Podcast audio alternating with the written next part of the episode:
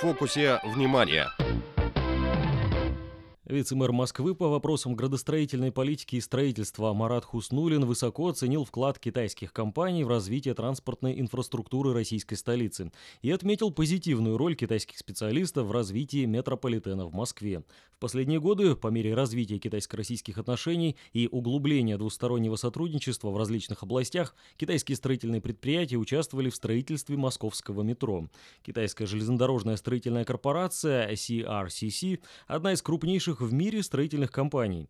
Она работает в области проектирования и строительства высокоскоростных железных дорог, автомагистралей, мостов и тоннелей. Деятельность корпорации охватывает 126 стран. В России специалисты CRCC ведут работы на юго-западном и восточном участках большой кольцевой линии столичной подземки, также на ветке в районе Новой Москвы. Китайская железнодорожная строительная корпорация в начале 2017 года заключила контракт с оператором программы развития московского метро Мосинжпроект. Согласно документу китайские строители должны построить на юго-западе Москвы три станции метро, которые станут частью большой кольцевой линии, а также тоннели между ними. CRCC стала первой зарубежной компанией, привлеченной к строительству московской подземки, рассказывает директор проекта CRCC по строительству участка московского метро Сюэ Литян. Мы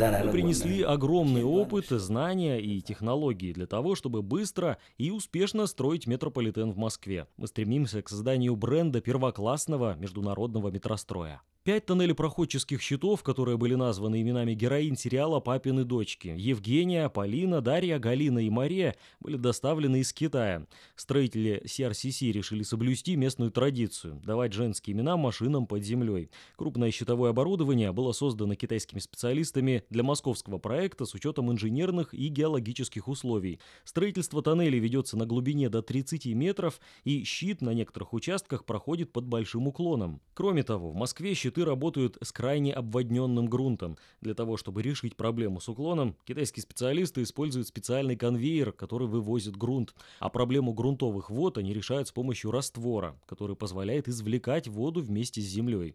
Недавно сотрудники китайской компании успешно завершили проходку левого перегонного тоннеля нового участка между станциями Мичуринский проспект и проспект Вернадского, большой кольцевой линии московского метро.